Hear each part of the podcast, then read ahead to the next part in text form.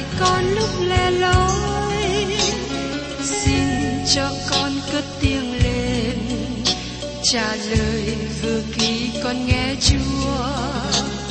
Xin cho con biết ơn thưa, lạy ngài ngài muốn con làm chi? Lời ngài là sức sống cuộc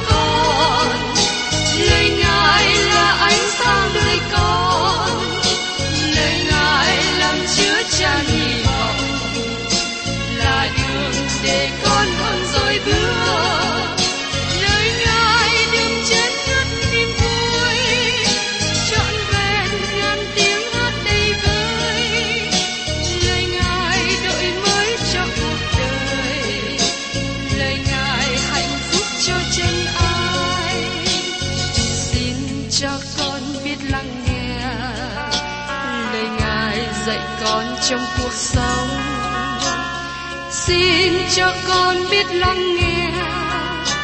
Lời ngài từng theo bước đời con. Xin cho con biết sẵn sàng chờ đợi và vẫn nghe theo chúa. Xin cho con biết sẵn sàng thực hành lời chúa đã truyền ban Hân hoan chào mừng quý vị đón nghe chương trình Tìm hiểu Thánh Kinh. Đây là một chương trình học kinh thánh liên tục và hệ thống trong thời gian 5 năm. Chúng ta sẽ lần lượt khảo sát từ sáng thế ký cho đến khải huyền. Mục sư tiến sĩ McGee là người được Chúa dùng để sáng lập và thực hiện chương trình này. Ông tin rằng lời của Đức Chúa Trời có khả năng đáp ứng mọi nhu cầu cho tất cả mọi người trên thế giới, không phân biệt chủng tộc, văn hóa, trình độ tuổi tác hay phái tính. Ước mong quý vị theo dõi liên tục và giới thiệu cho thân nhân bạn hữu cùng đón nghe. Kính chào quý vị và các bạn. Trong những ngày qua, tôi đã cùng với các bạn tìm hiểu ở trong sách Jude. Thưa các bạn, trong sách Jude, câu 12 đến 13, diễn tả cho chúng ta định nghĩa về các thầy bội đạo hiện tại. Các bạn không tìm thấy một nơi nào khác rõ ràng, mạnh mẽ và kinh sợ hơn những lời diễn đạt về sự bội đạo trong những ngày sau cùng này. Kính mời quý vị cùng xem ở trong sách Jude câu 12. Những kẻ đó là dấu tích trong đám tiệc anh em, như người chăn chiên chỉ tưởng nuôi mình cho nô nê, không lo sợ gì, như đám mây không nước, theo gió đưa đây, đi đây đi đó, như cây mùa thu, không có trái, hai lần chết, tróc lên, bật rễ. Jude nói rằng, những kẻ đó là dấu tích trong đám tiệc anh em. Từ ngữ dấu tích tốt hơn nên dịch là đá ngầm. Hình ảnh đá ngầm này làm cho bể tàu. Họ làm những điều mà Phaolô được kể là bể tàu của đức tin. Và Phaolô kể ra tên hai người đã đi vào sự bội đạo đá ngầm và làm bể tạo của đức tin. Sự bội đạo có thể được ví sánh giống như mặt trên của tảng băng tuyết nổi trên biển. Người chạy tàu không thấy được nhiều cho đến khi tàu đụng vào, làm bể và chìm xuống đáy biển. Có rất nhiều người, đặc biệt là những người trẻ hiện nay bị người bội đạo làm cho đức tin dao động, bị bể ra. Những kẻ đó là dấu vết trong đám tiệc anh em. Buổi tiệc này là buổi tiệc yêu thương được tổ chức bởi hội thánh đầu tiên trước lễ tiệc thánh. Đó là thời gian thông công khi các cơ đốc nhân đem thức ăn đến và chia sẻ chung với nhau trong buổi tiệc. Người nghèo có thể đem rất ít, nhưng đến giờ ăn chung, họ cũng có thể ăn chung với nhau. Nhưng những người bội đạo đến với lòng tham ăn, họ ăn nhiều hơn những người khác, họ không lo ngại gì. Họ là những người chăn, nhưng họ lo nuôi chính mình thay vì lo cho đàn chiên. Không phải chỉ là vấn đề ăn uống mà thôi, nhưng họ cũng thất bại trong việc giảng dạy lời của Đức Chúa Trời cho hội chúng. Với hình ảnh rõ ràng là họ chỉ biết lo cho chính mình. Đàn chiên đói đang chờ đợi người chăn, nhưng chiên không được cho ăn no. Người bội đạo được diễn tả là như đám mây không nước. Họ được nhìn giống như có lời của Đức Chúa Trời, nhưng họ lại trống không và khô khan. Họ có thể mặc áo choàng rộng và đẹp. Họ nói giọng điệu rất hung hồn, nói như có thẩm quyền. Họ học cách nói trước công chúng. Họ biết phân tích, biết biện luận. Nhưng thường khi họ làm cho ý nghĩa kinh thánh khác biệt với những gì Đức Chúa Trời muốn nói. Họ giống như đám mây đẹp trên bầu trời, nhưng không đổ nước xuống đất. Đây là hình ảnh của những người bội đạo trong thời của Juda. Họ không có nước của sự sống. Họ không thật sự biết lời của Đức Chúa Trời. Người bội đạo giống như cây tàn mùa thu, không có trái, hai lần chết, chốc lên, bật rễ. Khi Chúa Giêsu có lời cảnh giác chống lại các giáo sư giả, Ngài nói, ấy vậy các ngươi nhờ trái nó mà nhận biết được. Trong Ma-thơ đoạn 7 có 20, Giuđa nói rằng những người bội đạo là những cây khô, hai lần chết, tróc lên, bật rễ. Mục sư Dai đi là người nói rằng, khi một người được sanh ra chỉ một lần, người ấy chết hai lần. Và khi một người được sanh hai lần, người ấy chỉ chết một lần. Judah nói rằng, người bội đạo chết trong thuộc linh và chết trong tội lỗi, nhưng lại cố gắng hướng dẫn người khác. Cơ thể người bội đạo sẽ phải chết, và người ấy chết hai lần. Và đó là hình ảnh của người bội đạo, Judah diễn tả về họ. Mời quý vị cùng xem tiếp ở trong Judah câu 13. Như sóng cuồng dưới biển, sôi bọt ô uế mình, như sao đi lạc, sự tối tăm mù mịt đã dành cho chúng nó đời đời. Trong câu trước, Judah nói những người bội đạo giống như đám mây bị gió đưa đi. Những người này thường nói về thời sự trong mỗi Chủ nhật. Họ chọn một điều nào đó trên báo chí, họ chọn một điều nào đó họ thấy trên TV và trở thành đề tài cho bài giảng của họ trong ngày Chủ nhật. Họ không có thật sự giải nghĩa lời của Đức Chúa Trời và cũng không đem lời của Chúa áp dụng trong đời sống hàng ngày. Jude nói rằng, những người bội đạo giống như sóng cuồn dưới biển, sôi bọt ô uế mình. Họ đứng trên bục giảng và nói những lời diễn thuyết trống rỗng. Những người này chỉ có lời nói, nhưng không thể hiện những lời họ nói trong cuộc sống. Người bội đạo giống như sao đi lạc, sự tâm tối mù mịt đã dành cho chúng nó đời đời. Các bạn nghĩ và tưởng tượng đến ngôi sao lạc, thì không biết sẽ đi đến nơi nào trong không gian. Họ là những người vô luật lệ. Họ không có mục tiêu để hướng đến. Họ đi đến sự tối tăm mù mịt, tức là đi đến địa ngục. Một trong những biểu tượng cho địa ngục là lửa, và một biểu tượng nữa là sự tối tăm mù mịt. Dĩ nhiên, địa ngục là điều thật sự, nhưng nói về lửa thật thì chưa có đủ cho lý do này. Sẽ có những tạo vật thuộc linh cũng như cho con người. Và tội lỗi tệ hại nhất của con người là tội lỗi thuộc linh, như tội lỗi không tin. Vì thế, sự hình phạt về cơ thể chưa có đầy đủ. Trong cảm nghĩ của tôi thì con người sẽ muốn nó là lửa thật sự, bởi vì nó rất khốn khổ trong lửa.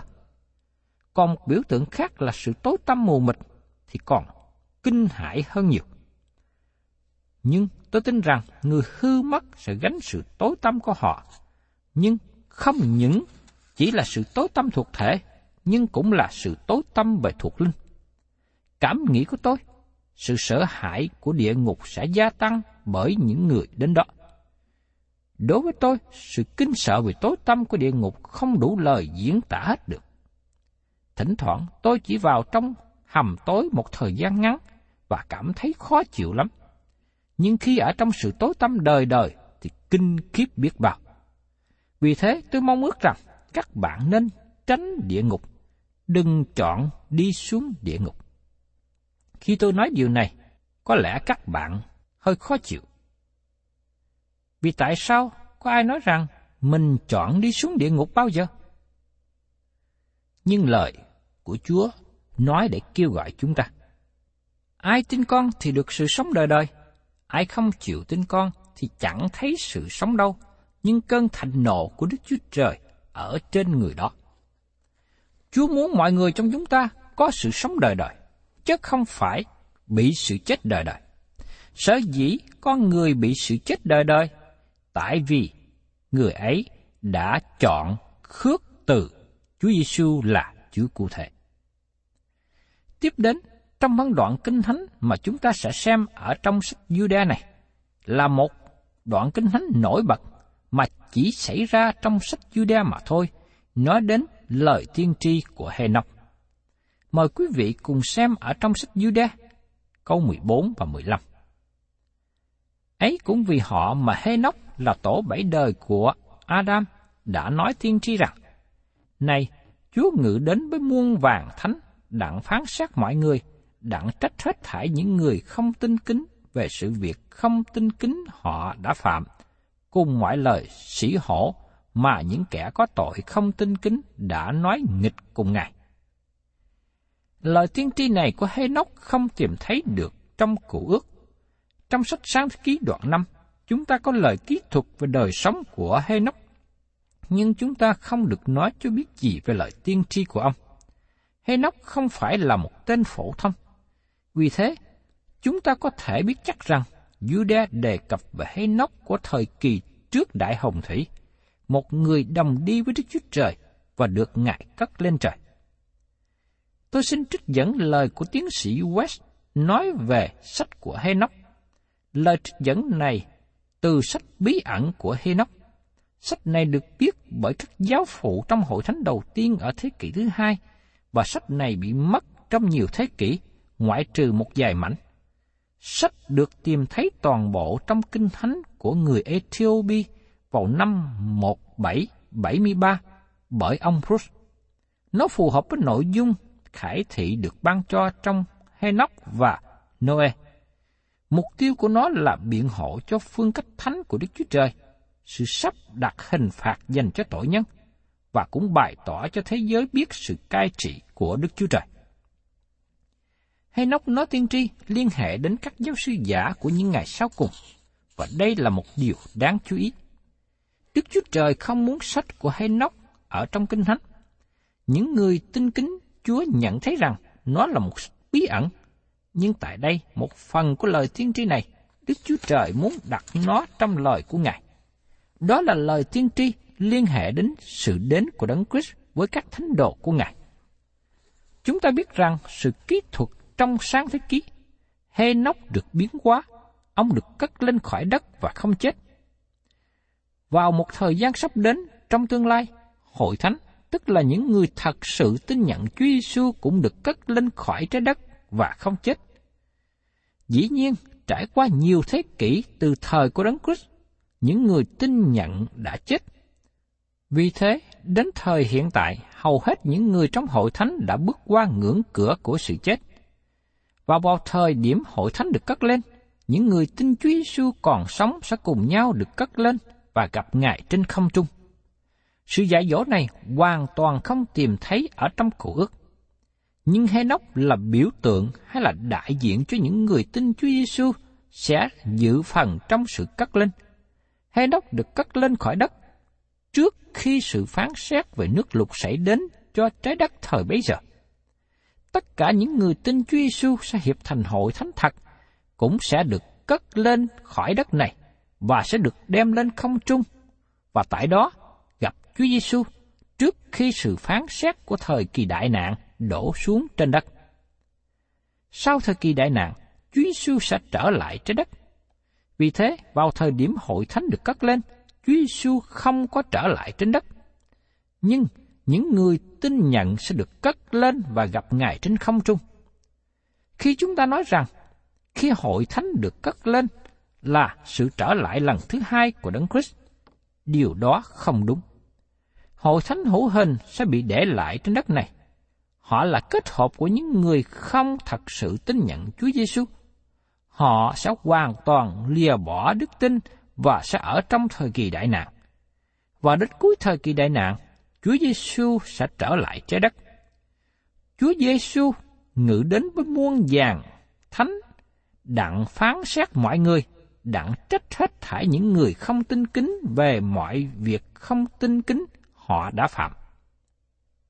Thật là một điều lý thú khi nói đến muôn vàng thánh đồ. Có thể đây là những tạo vật thiêu nhiên và siêu nhiên, mà rất có thể có nghĩa rằng hội thánh sẽ trở lại trái đất này khi Chúa Giêsu trở lại. Nếu hội thánh trở lại với Chúa Giêsu và cai trị trên đất này, rõ ràng hội thánh đã rời khỏi đất này trước thời gian đó. Các bạn chỉ cần tin rằng trong việc hội thánh được cất lên và các bạn tin rằng Đấng Christ trở lại trái đất với muôn vàng thánh đồ. Khi Đấng Christ trở lại trái đất, Ngài sẽ thực hiện sự phán xét. Chính Chúa Giêsu sẽ nói điều này trong bài giảng trên núi Olive. Nó được đề cập nhiều lần trong lời của Đức Chúa Trời và chúng ta cũng thấy nó ở trong cụ ước nữa. Đặng trách móc hết thảy những người không tin kính cùng mọi việc không tin kính họ đã phạm. Đây là những người không tin kính Chúa và họ để Đức Chúa Trời qua một bên. Ngày nay, điều này rất là phổ biến. Nhiều người sống mà không cần đến Đức Chúa Trời. Sống mà họ để Đức Chúa Trời qua ngoài đời sống của họ. Cùng mọi lời sĩ hổ mà những kẻ có tội không tin kính đã nói nghịch cùng Ngài. Công việc của họ thật sự chống nghịch với Đức Chúa Trời. Lời tiên tri của Hê Nóc là lời tiên tri lớn lao, đề cập đến sự phán xét trên hội thánh mà nó đã xảy ra trong sự bội đạo hoàn toàn, sau khi hội thánh được cất lên. Xin các bạn chú ý và nhận thấy rõ điều này. Khi hội thánh được cất lên, chỉ có những người thật sự tin Chúa Giêsu mới được rời khỏi trái đất, trong khi đó những người không thật sự tin nhận sẽ còn ở lại, và khi đấng Christ đến sẽ phán xét con người trong ngày đó. Tiếp đến, chúng ta cùng xem ở trong Jude câu 16. Ấy là điều những kẻ hay lầm bầm, hay phàn nàn luôn về số phận mình, làm theo sự ham muốn mình, miệng đầy những lời kiêu căng và vì lợi mà nịnh hót người ta. Có năm điều để nhận dạng về người bội đạo. Thứ nhất, họ là những người lầm bầm. Lầm bầm có nghĩa là phàn nàn, nói lẩm nhẩm, Họ không nói lớn, không nói thẳng ra đời sống không hài lòng, nhưng lẩm nhẩm chống nghịch với Đức Chúa Trời với những lời nho nhỏ. Dấu hiệu để nhận dạng người bội đạo thứ hai, đó là những người phàn nàn, phàn nàn về nhiều vấn đề trong đời sống, bất mãn, không thỏa lòng. Nếu họ nhận biết Đức Chúa Trời, họ đổ thừa cho Ngài tất cả những gì xảy ra cho họ. Tôi nhận được thư của nhiều người, họ nói cho tôi biết rằng họ bất mãn, không hài lòng, không vui vẻ và nhiều thứ khác nữa. Nhưng sau khi đến với Đấng Christ, tất cả những điều đó thay đổi. Thứ ba, một đặc tính nữa của những người bội đạo là họ bước đi theo sự tham muốn, theo lòng tư dục. Sự ham muốn này có thể tốt hay xấu, nhưng với sự ham muốn của họ, họ để Đức Chúa Trời qua một bên – Họ có được điều này, điều kia, nhưng đời sống của họ không thỏa lòng. Họ có sự bất mãn bên trong. Điều thứ tư để nhận dạng ra một người bội đạo, đó là họ có miệng nói những lời kiêu căng. Họ nói những lời ngạo mạn, sắc sực. Họ dùng những từ ngữ lớn lao, nhưng không có nội dung thật. Có nhiều người trong công tác phục vụ, họ nói nhiều, nhưng không làm được bao nhiêu. Và dấu hiệu thứ năm để nhận dạng ra một người bội đạo. Họ là những người nịnh hót. Họ vỗ tay ca tụng người khác. Họ nói nhiều điều không thật, bởi vì họ đang tìm kiếm sự thăng chức và lợi lộc từ con người. Các bạn có thể nghe nói thêm về điều này ở trong thư gia cơ đoạn 2 câu 1 đến câu 4. Hỏi anh em, anh em đã tin đến Đức Chúa Jesus Christ là Chúa vinh hiển chúng ta, thì chớ có tay vị người nào. Giả sử có người đeo nhẫn vàng, mặc áo đẹp, vào nơi hội anh em, lại có người nghèo, quần áo rách rưới cũng vào nữa. Nếu anh em ngó kẻ mặc áo đẹp mà nói rằng, mời ngồi đây, và là chỗ tử tế, lại nói với người nghèo rằng, hãy đứng đó hoặc ngồi dưới bệ chân ta, thế có phải anh em tự mình phân biệt ra và lấy ý xấu mà xét đoán không? Thưa các bạn, chúng ta thấy rằng điều này xảy ra ở nhiều hội thánh, ở nhiều thời đại. Trước đây tôi có dịp đến một hội thánh để giảng vào ngày Chủ nhật. Những người trong hội thánh đó không biết tôi nhiều. Người phụ trách tiếp tân cũng không biết tôi.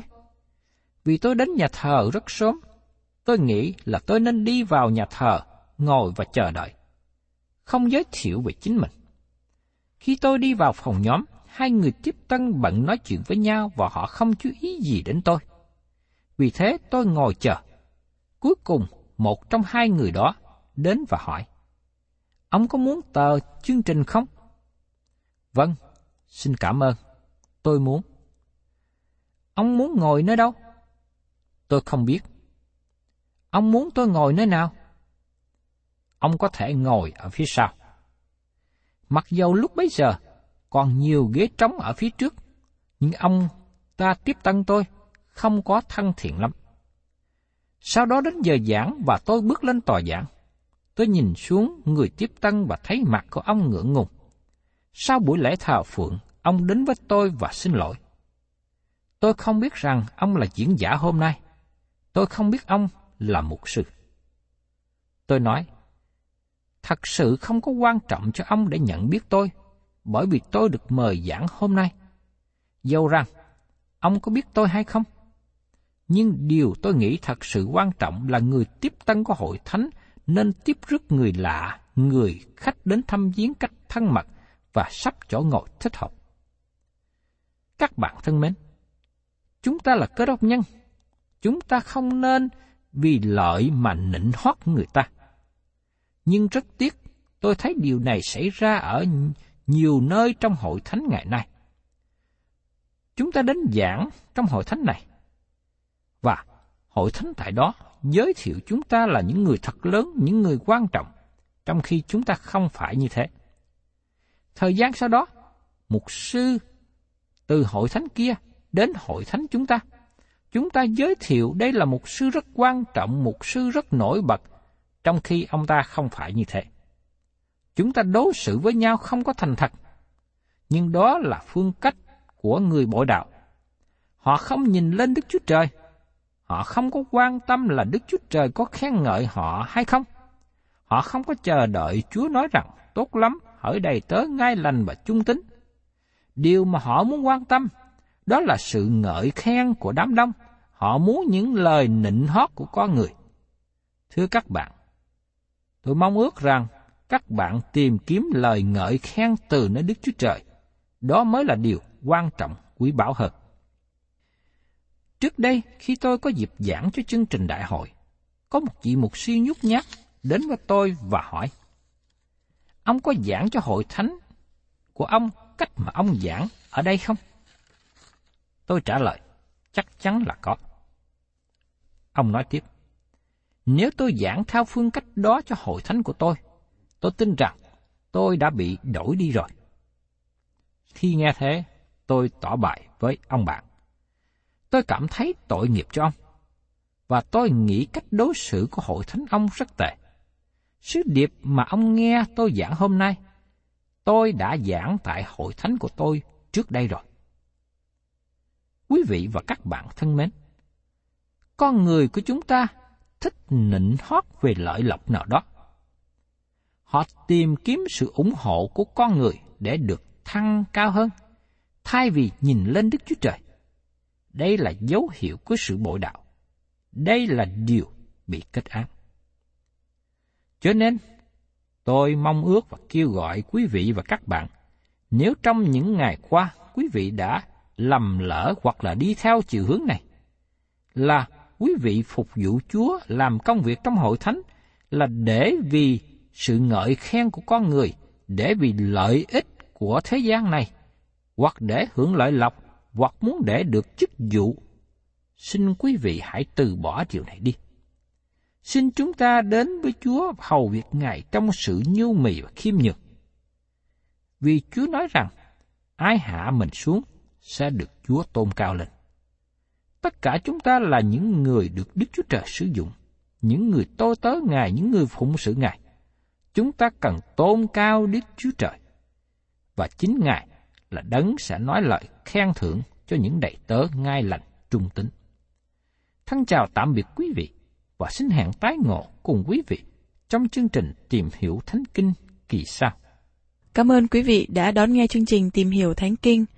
Nếu quý vị muốn có loạt bài này, xin liên lạc với chúng tôi theo địa chỉ sẽ được đọc vào cuối chương trình. Kính chào quý thính giả. Lạy